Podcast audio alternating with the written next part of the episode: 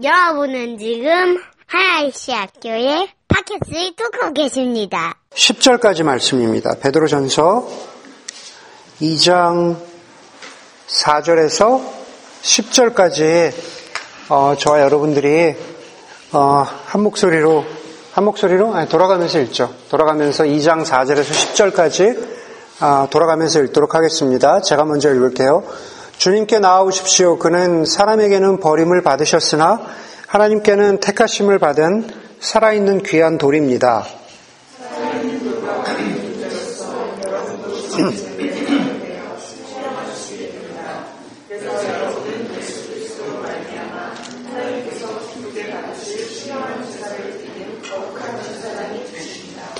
성경에 이런 말씀이 있습니다. 보아라, 보아라 내가 골라낸 귀한 귀퉁이 돌 하나를 시원해 둔다. 그를 믿는 사람은 결코 부끄러움을 당하지 않을 것이다.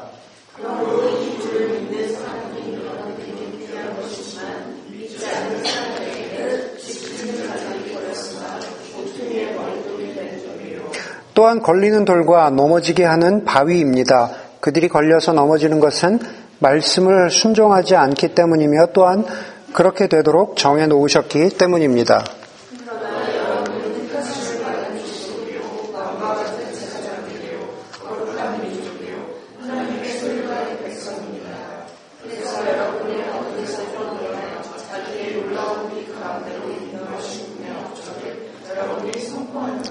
함께 읽겠습니다. 여러분이 전에는 하나님의 백성이 아니었으나 지금은 하나님의 백성이요 전에는 자비를 입지 못한 사람이었으나 지금은 자비를 입은 사람입니다. 예, 아멘.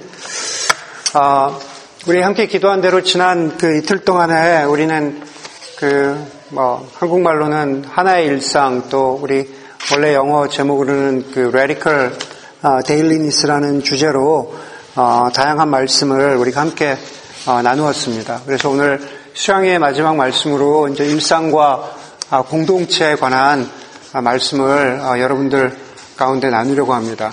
어제 저녁에 우리 오승 형제가 아, 보스턴의 그레이스 채플 얘기를 하면서 예, 승찬나 라승찬 목사님 얘기를 하면서 어, 강사가 와가지고 하고 싶은 얘기 다 하고 가면 예, 그 다음 담임 목사님이 이제 막 그 뒷감당을 해야 되는 그런 얘기를 하셨잖아요.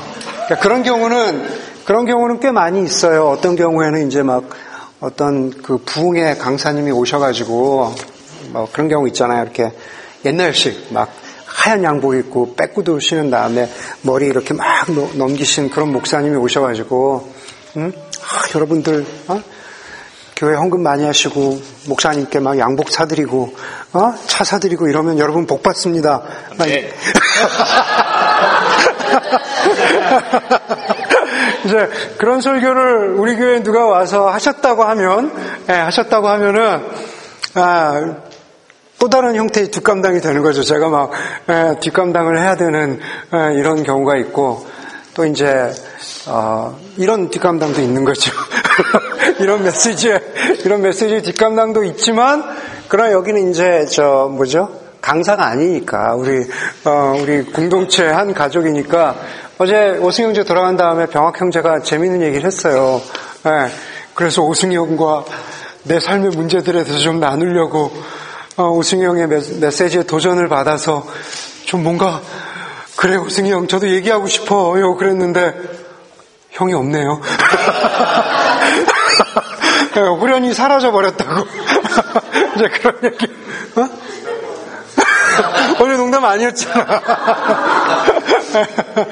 아, 이제 오늘 끝나고 두 분이서 저 앉아가지고, 네, 앉아가지고 하나님 나라의 삶에 대해서 좀 이렇게 얘기를 하면 좋을 것 같아요. 그 유명한 가수인 그 프랭크 시나트라라고 있잖아요. 여러분 다 들어보셨죠?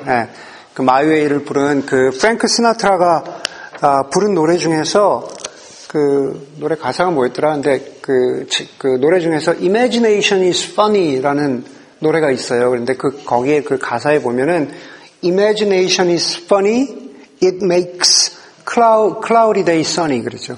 네, Imagination is funny, it makes cloudy day sunny 그렇게 말합니다. 그러니까 뭐 제가 꼭 번역 안 해드려도 되겠죠. 네, 여기 뭐 토이 클래스가 아니니까. 네, 그러니까 상상을 하면은 심지어 구름 낀 아주 그냥 흐린 날도 정말 화창한 날처럼 여겨진다. 뭐 이제 이런 뜻이겠죠. 어, 여러분들은 어, imagination is funny. 여러분들 어떤 상상을 하실 때 여러분들 즐거우세요? 어떤 상상을 하실 때? 음. 어떤 상상을 하면 여러분들을 즐겁게 합니까? 네. 정하자면 어떤 상상을 하면 네, 즐거워져요? 그런 때가 있으세요? 먹을 거, 먹을 거 상상, 어, 고기 굽는 거, 또 우리 종빈 형제 어떤 상상을 하면 즐거워지세요? 놀러 다니는 거. 어? 놀러 다니는 거? 오케이. 네. 또 우리 뭐 인석 형제 어떤 상상을 하면 I believe I can fly? 네, 마이클 존슨처럼 내가 마이클 존슨처럼 막 날아가는 꿈 상상을 하면은 아, 그러면 네. 더 이상 요즘에 그런 얘기를 썼거든요. 자기 블로그에 예전 같지 않다 몸이. 이거는 여러 사람이 기다렸어요. 네, 도대체 도대체 어, 인석 형제와 함께 언제 해볼 수 있는 거냐 농구를. 근데 네, 좀 이따 시간이 있으니까. 음, 지수자매는 언제 어떤 상상을 할 때 즐거워지세요? 혼자 여행. 가는 거. 그래, 진짜 솔직한 솔직한. 네. 또 우리 지휘자매는 어떤 상상하시면은 어, 막 기분 좋아지고 막 예, 어떤 상상을 하면 어? 어, 우리 첫날 패널 토이처럼 초지일관, 예, 초지일관하게 예, 우리 윤이랑 같이 누워서 톡하고 예, 그런 것들. 예, 자기를 상상하면은 아, 자기를 아, 기분 좋게 하는 것들이 있죠. 그런데 우리가 그 흔히 하는 얘기처럼 그 상상한다라는 것은 어, 어쩌면은 살아있는 사람만이 할 수 있는 일이겠다 싶은 생각이 듭니다. 여기서 살아있다 죽었다라고 이야기하는 것은 육체적으로 살았다 죽었다라는 것뿐만 아니라 정신적으로 영적으로 살아있는 사람만이 어떤 상상을 어, 하게 되는 거죠. 물론 상상이 과도해져서 몽상이나 망상이 되면은 안 되겠죠. 그렇죠. 설교를 준비하다가 갑자기 그, 어, 그 노래가 생각이 났어요. 그, 자우림의, 자우림의 일탈이라는 노래가 있거든요. 일종의 상상하는 거잖아요. 그렇죠? 자우림의 일탈에 보면은 가사가 이런, 이런 거 있잖아요. 뭐 신나고 화끈한 일 없을까? 할 일이 쌓였을 때 훌쩍 여행을. 어, 여기까지 괜찮아요. 아파트 옥상에서 번지 점프를 신도림, 신도림 역 안에서 스트립 쇼를, 머리에 꽃을 달고 미친 척 춤을, 선보기 하루 전에, 선, 선보기 하루 전에 홀딱 삭발을, 네, 아니면은 비 오는 겨울밤에 벗고 조깅을, 네, 이제 그런 나는 일탈하고 싶다라는 그런 상상을 하는 건데, 그게 상상의 수준인지 망상의 수준인지, 네, 그건 잘 모르겠습니다. 우리 우리는 대부분 사람들이 어, 사람들의 상상을 통해서 어, 만들어 놓은 어, 아름다운 것들에 둘러싸여서 살아갑니다. 그렇죠? 뭐 반지의 제왕도 그렇고 그렇죠? 음악도 그렇고 영화도 그렇고 예술도 그렇고 제가 좋은 쪽만을 얘기하지만은 사람들의 건강하고 아름다운 상상이 만들어 놓은 것들이 우리의 삶의 주변에 보면은 굉장히 많이 있습니다. 오늘 우리가 읽은 이 베드로전서 본문은 사실 저희가 하나의 시앗 교회를 개척을 하고 나서 처음 시리즈로 했던 말씀이에요. 처음 선택을 해서 우리가 함께 말씀을 나눴던 책입니다. 그러니까 설교 그 아이팟 저기 팟캐스트에 가 보면은 가장 처음에 이 베드로전서 강의가 있습니다. 그래서 오늘 베드로전서 본문을 어, 택하면서 제가 베드로전서 오늘 읽었던 본문을 했던 설교문을 다시 한번 읽어보았습니다. 아, 그때 했던 것과 지금 했던 것과 너무 중복되나 싶어가지고 이렇게 읽어보았는데 그런 것은 별로 없는데 그 설교문에 어, 제 눈, 눈길을 끄는 그 인용문이 하나가 있었습니다. 신학자 하워드 터먼이라는 사람이 한 얘기인데 그 사람이 이런 얘기를 했다 그래요. 세상에 필요한 것이 무엇인지 묻지 마라. 세상에 정말로 필요한 것은 살아있는 사람이다. 그랬습니다. 세상에 정말로 필요한 것은 세상에 필요한 게 뭐냐고 묻지 말고 그냥 너무 분명하다. 세상에 필요한 것은 살아있는 사람이다. 그랬습니다. 세상이 필요로 하는 것, 어쩌면은 세상을 이야기하기 전에 어, 우리 공동체 속에서 살아가기를 정말로 보기 원하는 사람은 살아있는 사람인 거죠. 그런데 살아있는 사람은 제가 좀 전에 말씀드린 것에 비추어서 얘기하자면 상상하는 사람이죠. 죽은 사람은 상상하지 않기 때문에 살아있는 사람은 상상한다라는 사람입니다. 여러분, 어, 제가 뭐 읽지는 않았는데 어, 오늘 그 이야기의 바탕이 되는 것은 아, 출애굽기입니다. 출애굽기에 원래 여러분들하고 읽으려고 했던 그 구절이 하나가 있는데 어, 출애굽기 어, 4장입니다. 4장 22절에 보면은 하나님께서 여호와 하나님께서 모세에게 이렇게 명령하시죠. 너는 바로에게 가서 이제 뭐 이스라엘 백성들을 어, 내 백성들을 내가 어, 이끌어낼 거다라고 말하면서 거기에 인상적인 구절이 한 구절이 있습니다. 뭐라고 하나님께서 모세에게 말하시냐면은 모세야 너는 바로에게 가서 이렇게 말하여라. 나 주가 이렇게 말한다. 이스라엘은 나의 맏아들이다 라고 말하는 구절이 있습니다. 이스라엘은 나의 맏아들이다. 여러분 출애굽기의 시작을 출애굽기의 초반부를 보면은요. 출애굽기에 나오는 사람들의 모습은 아, 상상하는 사람, 살아있는 사람들이 아니라 죽어있는 사람들의 아, 모습입니다. 창세기의 끝은 그리고 출애굽기의 시작은 야곱의 후손과 야곱을 더불어서 야곱 야곱을 더불어서 야곱의 후손 70명이 애굽 땅으로 갔다라고 요셉을 통해서 그렇죠? 모든 족속, 모든 가족 70명이 애굽 땅으로 가서 살았습니다. 그리고 아주 오랫동안 살았습니다. 70명의 숫자가 정말 어마무시하게 굉장히 늘어나고 있는 거죠. 그런데 과연 숫자는 늘어났는데 그들의 삶이 어, 평탄해졌을까? 그들의 삶이 좋아졌을까? 윤택해졌을까? 물론 요셉 때는 그랬죠. 그런데 요셉을 알지 못하던 바로의 왕이 세워지면서 꼭 그랬던 것은 아니었던 것 같아요. 오히려 그들의 삶은 다시 말해서 일상의 삶은 너무 고단하고 그리고 너무 어려워지기 시작했습니다. 출애굽기 1장 11절에 보니까는 이렇게 말합니다. 이집트 사람들은 이스라엘 자손을 부리는 공사 감독관을 두어서 강제 노동으로 그들을 억압하였다. 이스라엘 자손은 바로가 곡식을 저장하는 성읍, 곧 바돔과 람셋을 건설하는 일에 끌려나갔다라고 말합니다. 1장 14절에는 이렇게 말해요. 이집트 사람들이 흙을 이겨서 벽돌을 만드는 일이나 반일과 같은 온갖 고된 일로 이스라엘 자손을 괴롭힘으로 그들의 일이 매우 힘들었다. 그렇게 말합니다.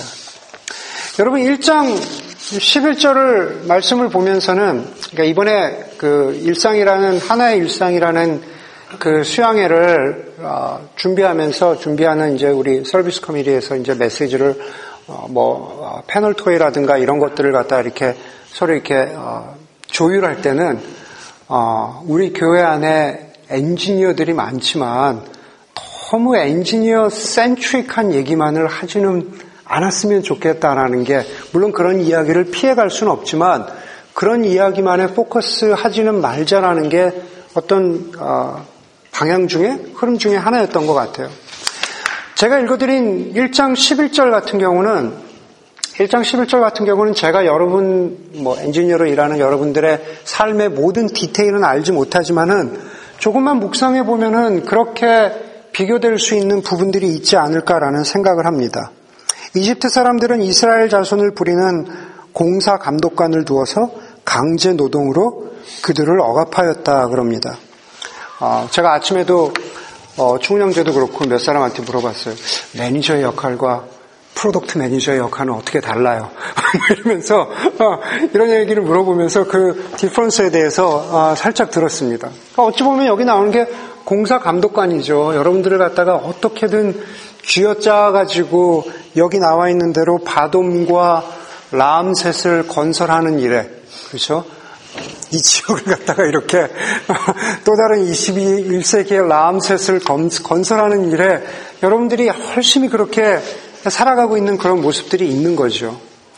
1장 14절에는 난, 난 엔지니어 어, 그런 퍼스펙티브로 보자면은 마치 그냥 집에서 살아가는 혹은 다른 모습으로 살아가는 우리 교회의 어, 다른 교우들의 모습을 또 그려주기도 하는 것 같다라는 생각을 좀 해봤습니다.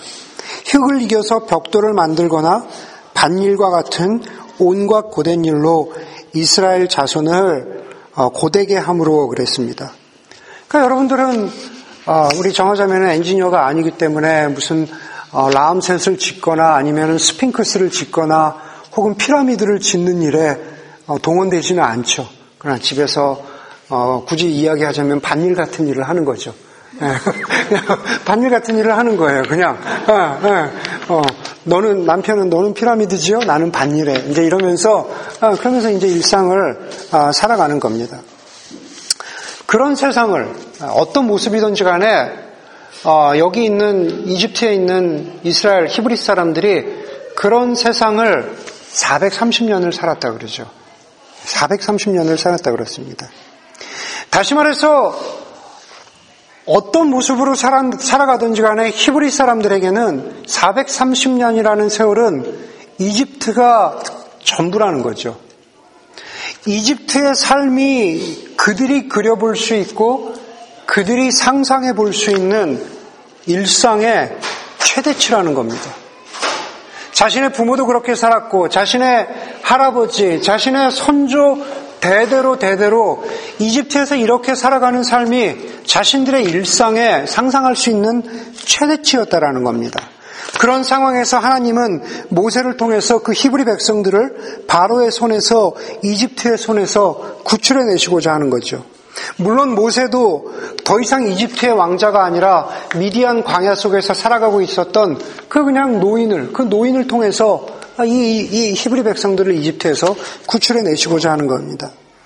여러분 하나님께서 그 모세를 보내셔서 히브리 사람들을 데리고 데, 려서 나오게 하시고자 하는 그 첫 번째 일이, 일이 뭐였냐 하면은 열 가지 재앙을 이집트에 내리시는 일이었습니다.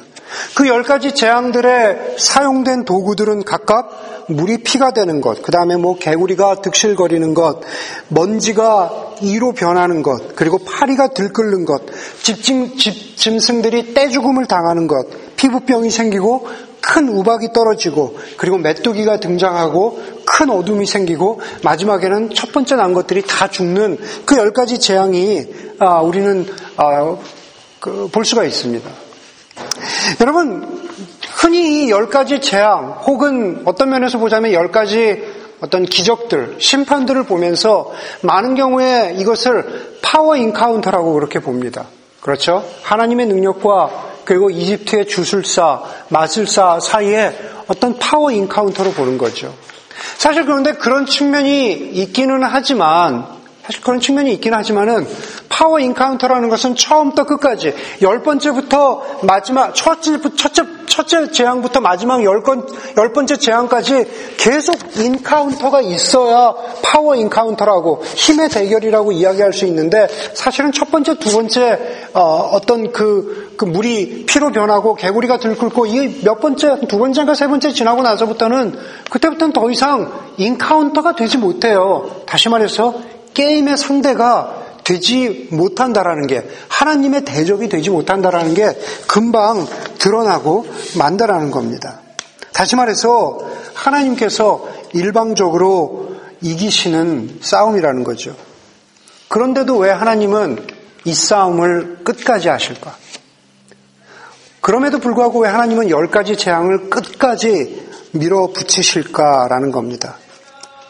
우리의 일상과 관련해서 이번 우리 주, 수양의 주제인 일상과 관련해서 어, 제가 여러분들하고 나누고 싶은 것은 여기 이 싸움에 사용된 재료들, 그렇죠? 여기 이 싸움에 사용된 도구들에 대해서 우리가 좀 눈여겨 보아야 하지 않을까라는 생각을 합니다. 그것은 특별한 것들이 아니었다라는 거죠. 물, 개구리, 이, 우박, 메뚜기, 뭐 이런 것들은 사실은 지금은 우리는 흔히 볼 수 없는 것들이지만은 고대 이집트에서는 너무나 그냥 일상적이었던 것들이잖아요. 예, 어디서나 늘상 있던 것들이잖아요. 그냥 그것들이 어떤 도구로 쓰여진 것 뿐이잖아요. 예, 어떤 새로운 것이 나타난 게 아니다라는 겁니다. 늘상 우리의 삶엔 너무 흔하게 볼 수 있었던 것이었다라는 거죠. 흔히 우리의 일상에서 볼 수 있는 그 도구들을 하나님께서 사용하신 의도가 무엇일까? 내가 이렇게 힘이 세다, 내가 이렇게 능력이 있다라는 파워 인카운터였을까? 그게 아니다라는 겁니다. 일상과 관련해서 하나님이 그 도구들을 사용하신 이유는 하나님의 주권이 어디에 있느냐, 하나님의 다스림이 어디에 있느냐라는 것을 분명하게 보여주기 위해서, 그리고 그것이 놀라운 어떤, 어떤 것이 아니라 바로 일상의 도구들을 통해서 히브리 백성들에게 하나님의 주권이, 하나님의 다스림이 과연 어디에 있느냐를 갖다가 보여주시고자 했던 겁니다. 다시 말해서 하나님께서 우리, 우리 일상에 히브리 백성뿐만 아니라 지금 살아가고 있는 여러분들에게 여러분들의 일상의 소소하고 작은 것들까지도 그 주인이 하나님이 주인이시라는 것을 보여주는 것이 목적이었다라는 말입니다. 예전에 세계관을 공부할 때 유명한 말이 있었죠. 하나님의 주권이 미치지 않는 곳은 한 뼘도 없다 그러죠. 제가 언젠가 그거 찾아가지고 영어로 한번 말씀드린 적이 있는데, 어, 그냥 every square inch마다, every square inch마다 하나님의 주권이 미치고 있다라는 겁니다. 어쩌면 근데 아브라함 카이퍼, 뭐 네덜란드의 목사이기도 했고 네덜란드의 수상을 지내기도 했던 사람이 했던 얘기예요. 그 아브라함 카이퍼가 했던 그 얘기는 사실은 새로운 얘기 같지만은 하나님이 보시기에는 출애굽기로 거슬러 거슬러 가는지도 몰라요. 그렇죠? 이런 작은 일상의 도구들을 통해서 하나님의 주권이 미치지 않는 곳은 한 군데도 없다. 여러분 세상의 모든 힘과 세상의 모든 파워가 마치 430년, 아니면 더 오랜 세월 동안 이집트에 있었던 것처럼 어쩌면은 아, 여러분들은 세상의 모든 힘과 파워가 마치 여기에 아, 실리콘밸리에 있다. 뭐 그렇게 착각하고 혹은 착각은 아니더라도 그러한 어떤 아, 세계 속에 살아가고 있는 우리 모두에게 하나님께서 이집트에서 하셨던 것처럼 여러분들에게도 여러분들의 일상의 어떤 삶을 통해서 그렇지 않을 수도 있을 걸 하나님의 주권이 과연 아, 여기에 있는 것이 아니라 황금 만능주의에 있는 것이 아니라 기술 만능주의에 있는 것이 아니라 유토피아적인 세상이 나아질 것이라고 하는 인본주의에 있는 것이 아니라 하나님의 주권에 있다라고 하는 것을 우리들에게 우리들에게 remind 하고 계신지도 모른다는 생각을 하게 됩니다. 그렇기 때문에 출애굽이라고 하는 것은 구원이 없는 일상으로부터의 탈출인 거죠. 거룩한 상상력을 잃어버린 일상. 그들에게는 히브리 사람들에게는 430년이었지만은 여기서 살았던 사람들, 짧게는 몇 개월에서부터 길게는 10년 조금 넘는 세월 동안에 상상력이라고는 이제는 더 이상 잃어버린 것 같은 일상에서 하나님께서 너희의 거룩한 상상력을 다시 한번 회복해 보아라 라고 하는 것이 우리의 일상으로부터의 구원이겠다라는 생각을 해보게 된다라는 겁니다. 그리고 히브리 사람들은 탈출을 감행합니다. 430년 동안 자신들이 살았던 너무 힘들고 너무 고통스러웠던 현실이었지만은 그러나 그 너머에는 그 너머에는 무엇이 있을 것이라고 한 번도 상상해 보지 않았던 그 daily life, 그 일상을 탈출합니다. 여러분, 이집트를 탈출한 모두가, 일상을 탈출한 모두가, 어, 모세와 아론과 같지는 않았을 것 같아요. 그렇죠? 네. 이집트를 탈출한 모두가 오승 형제 같지도 않고 병학 형제 같지도 않다라는 거예요. 그렇죠? 네. 어떤 사람들은 자신 있게, 어떤 사람들은 대단한 각오를 가지고 어떤 사람들은 어떤 대단한 결심을 가지고 그리고 힘있게 나왔지만 또 어떤 사람들은 가야 한다고 하니까 그렇게 가는 게 맞는다고 하니까 등 떠밀려서 나온 사람도 있고 일상을 탈출하면서도 여전히 뒤를 돌아보는 사람이 있을 테고 그러면서도 그냥 그냥 그냥 밀려서 나오는 그런 사람들이 마치 그것은 내 결정이 아니라 남편의 결정, 아내의 결정, 부모의 결정, 친구의 결정, 그냥 우리 부족의 결정이니까는 그렇게 따라오는, 따라 나온 사람들이, 등 떠밀려서 나온 사람들이 있었을 거라는 겁니다. 그리고 어떤 마음으로 나왔던지 간에 모든 사람이 지금 홍해 앞에 서 있는 거죠.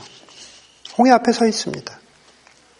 아직 두고 온 일상이 익숙하고 두고 온 일상이 눈앞에 아른거리는 사람들은 지금 눈앞에 펼쳐진 홍해를 보면서 두려워합니다. 그러나 돌아갈 수도 없습니다. 유진 피러스는 어리석은 사람은 번개를 보고 두려워하지만 지혜로운 사람은 번개가 비추어준 길을 본다라고 했습니다. 그 말을 조금 바꾸어 보자면은 상상력이 없는 사람은 홍해의 물을 보고 두려워하지만 상상력이 풍부한 사람, 하나님의 주권을 인정하는 사람은 홍해 너머에 마른 땅을 본다라고도 말씀드릴 수 있을 것 같아요.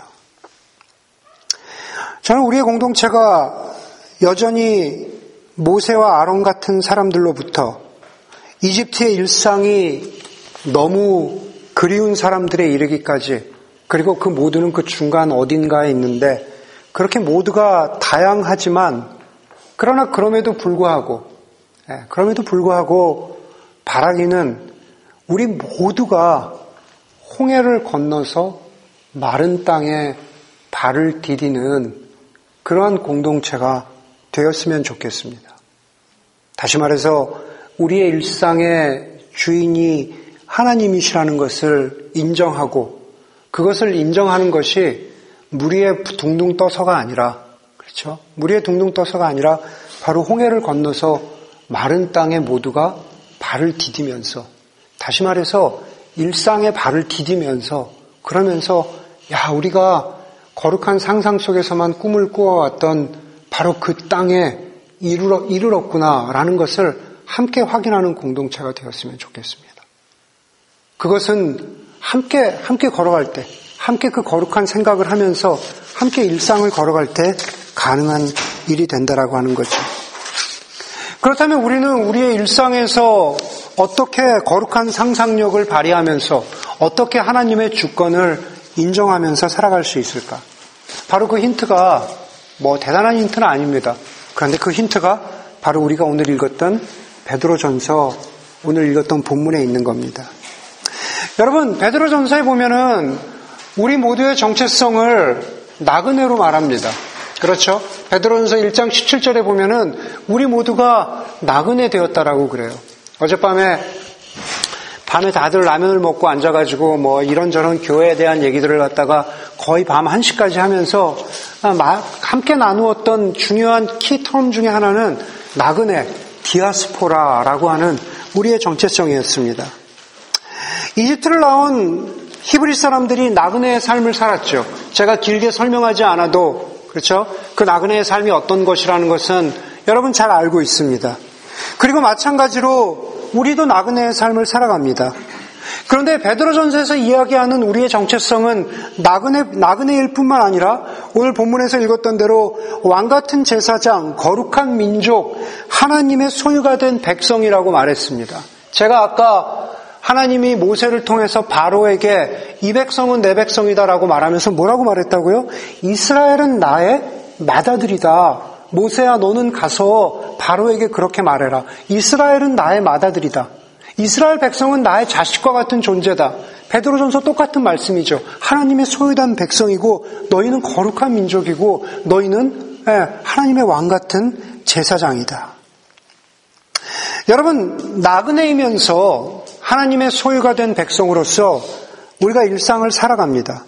이 수양회에서는 제가 아까 기도하자고 했던 것처럼 이 수양회에서는 공감되는 부분도 있고 또 위로받는 부분도 있고 또 도전받는 그러한 부분도 있지만은 여전히 일상으로 내려가면 아이들은 그렇죠 아이 가 진 부모님 부모님들은 아이들은 여전히 내 뜻대로 움직여지지 않고 자야 할 시간에 자지 않고 여러분들이 여전히 마쳐야 되는 프로젝트가 있고 또 아, 잔소리하는 아내도 있고 무신경한 남편도 있고 이제 더 이상 이야기하지 않겠습니다. 네, 그런 일상이 그런 그런 일상이 있는 거죠. 이집트라고 하는 숨막히는 일상 너머에 또 다른 가능성을 보았지만 그러나 여전히 같은 것 같은 일상을 우리는 어떻게 살아가야 할까? 아, 제가 최근에 어, 인상 깊게 읽었던 책이기 때문에 그 책 얘기를 계속 하는데 신영복 선생이 자신의 책 담론에서 자신이 감옥에서 만났던 목수 이야기를 합니다. 칼펜터. 목수 이야기를 하는 거죠. 그 책에서 400페이지가 넘는 그 책에서 그 스토리가 어떻게 보면은 가장 중요한 이야기 중에 하나인 것 같아요. 시영복 선생도 자기가 그 사람을 만난 것이 인생의 패러다임을 바꾸는 가장 큰 경험 중의 하나였다라고 말합니다. 여러분, 여러분들에게 제가 지금 종이를 주면서 여러분들 집을 그려보십시오라면 여러분들 어디서부터 그리십니까? 되게 지붕부터 그리죠. 되게 지붕부터 그려요. 그런데 그 목수는 집을 그리는데 지붕부터 그리지 않고 밑에 초석부터 그리더라는 거예요. 밑에 파운데이션부터 그리더라는 겁니다. 집을 그리는 방식이 우리와는 전혀 다르다. 그리고 집은 그렇게 지어야 하는 게 맞다라는 깨달음을 신영국 선생이 자신의 인생을 바꾸는 패러다임으로 그렇게 말씀을 하셨다라는 겁니다. 마찬가지인 거죠. 우리가 거룩한 일상을 살아가는데 여러분 이제 우리가 거룩한 일상을 살아갑시다. 도전주는 귀한 말씀도 들었고 우리가 결심도 했는데 많은 경우에 우리의 결심은 어쩌면은 그냥 지붕을 그리는 거기서부터 그리고 있지 않나라는 생각을 저도 하고 여러분들도 할 수 있다라는 겁니다. 그런데 거룩한 일상을 만들어가는 것은 그 일상의 어떤 결심들은 지붕을 그리고 창문을 그리는 것에서부터 시작하는 것이 아니라 바로 뭐요? 그냥 그 초석을 foundation을 놓는 것에서부터 시작해야 된다라는 거죠. 오늘 베드로전서 본문도 읽은 본문도 집 짓는 것에서 말하고 있는 거죠. 그리고 그 집에 모퉁이 돌이 되시는 예수님에 대해서 말합니다. 그것을 6절 이하에서 이렇게 말하죠. 성경에 이런 말씀이 있습니다. 예수님에 대해서 하는 말씀입니다. 성경에 이런 말씀이 있는데 사도 베드로가 이야기하기를 내가 골라낸 귀한 모퉁이 돌 하나를 시온에 든다. 그를 믿는 사람은 결코 부끄러움을 당하지 않을 것이다. 그럽니다. 여러분 예수님이 모퉁이, 모퉁이 돌이 되고 예수님이 머릿돌이 되신다고 성경은 말하고 있죠. 그리고 5절에 보니까는 그 예수님에 대해서 설명하는데 예수님과 더불어서 살아있는 돌과 같은 존재로서 여러분도 집 짓는 데 사용되어서 신령한 집이 되어갑니다. 라고 말합니다. 여러분 집을 짓는데 보면은 모퉁이 돌이 있다라는 거예요. 사방에 모퉁이 돌, 초석이 도는 초석이 되는 돌이 있다라는 거죠. 예수님이 먼저 마일스톤 일종의 초석이 되시고 그리고 나서 5절에 뭐요? 여러분들이 살아있는 돌이 되어서 살아있는 돌과 같은 존재로서 여러분들도 집 짓는 데 사용되어서 신령한 집이 되어갑니다. 그럽니다. 다시 말해서 주님께서 모퉁이 돌이 되시고 그리고 그 모퉁이 돌이 모퉁이 돌이 되신 주님을 중심으로 해서 살아있는 돌들이 살아있는 돌들이 서로 연결이 된다라는 그 이야기예요. 이 이 그림의 이야기는 한 사람 한 사람이 죽어 있는 사람이 아니라 제가 아까 처음에 말씀드렸잖아요. 한 사람 한 사람이 죽어 있는 사람이 아니라 살아 있는 존재가 되어서 서로 연결이 되어서 그것이 무엇이 된다고요? 그것이 신령한 집이 되어 간다라고 말합니다. 그것이 살아있는 공동체가 되어 간다라고 성경은 말하고 있다라는 겁니다.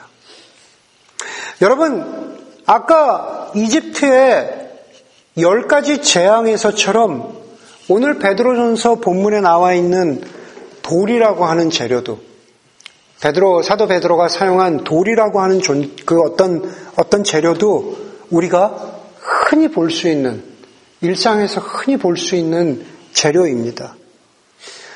어쩌면은 메뚜기는 사라지고 그리고 다른 개구리는 사라졌지만 돌이라고 하는 일상의 재료는 이집트의 피라미드를 짓는 데부터 시작해서 지금도 집을 짓고 건물을 짓는데 돌이 필요합니다.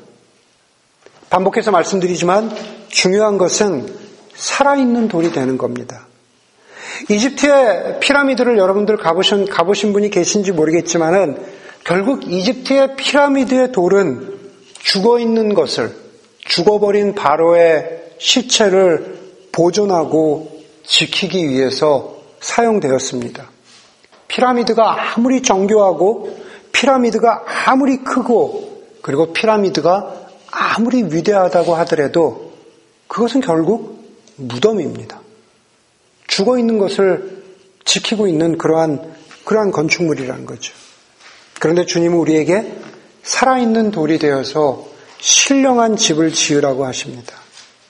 살아있는 사람이나 살아있는 돌이나 우리 모두는 하나님 안에서 살아있는 존재가 되어야, 존재가 되어야 된다라고 하는 거죠.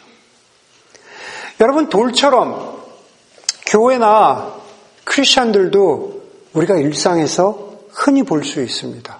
어디서나 볼 수 있습니다.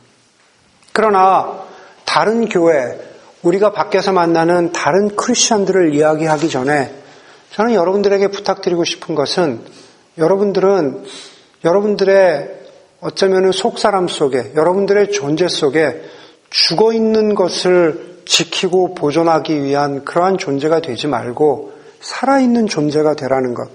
다시 말해서 일상에서 하나님의 주권을 인정하면서 살아있는 사람이 되라고 말씀드리고 싶습니다. 사랑하는 교회 여러분, 우리 모두 영적인 이집트, 아니 어쩌면 우리를 통제하고, 우리를 계획하고, 우리를 조정하고 있는 현실의 이집트를 넘어서서 그 이상을 볼 수 있는 살아있는 돌과 같은 예수 그리스도께 우리의 초석을 둔 상상력으로 풍부한 그러한 공동체가 되기를 바랍니다. 현실에서 현실의 문제와 고통하고 씨름하고 있는 바로 옆에 있는 형제 자매들에게 그리스도의 주권을 인정하고 그리스도의 주권을 확인할 수 있도록 도와주는 그리고 그 시작이 어떤 대단한 것이 아니라 일상에서부터 시작할 수 있는 일상에서 살아있는 예수 그리스도를 일깨워 줄 수 있는 그러한 공동체가 되었으면 좋겠습니다.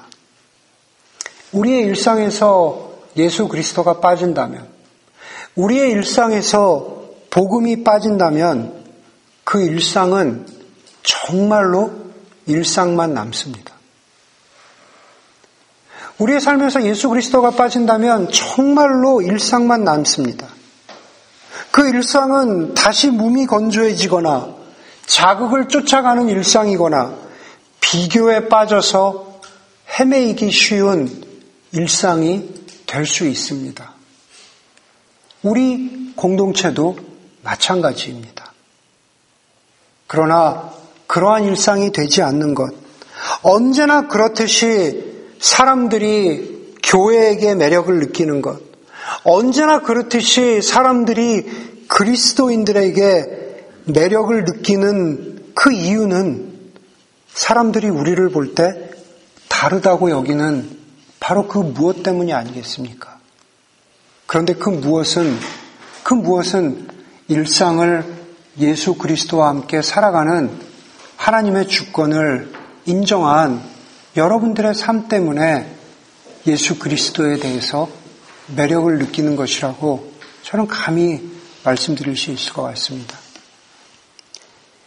말씀을 마치도록 하겠습니다.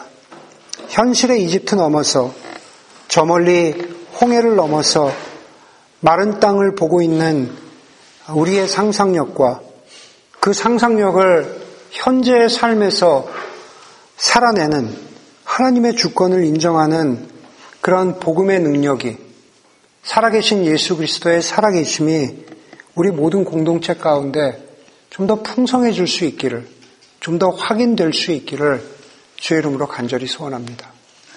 함께 기도하도록 하겠습니다.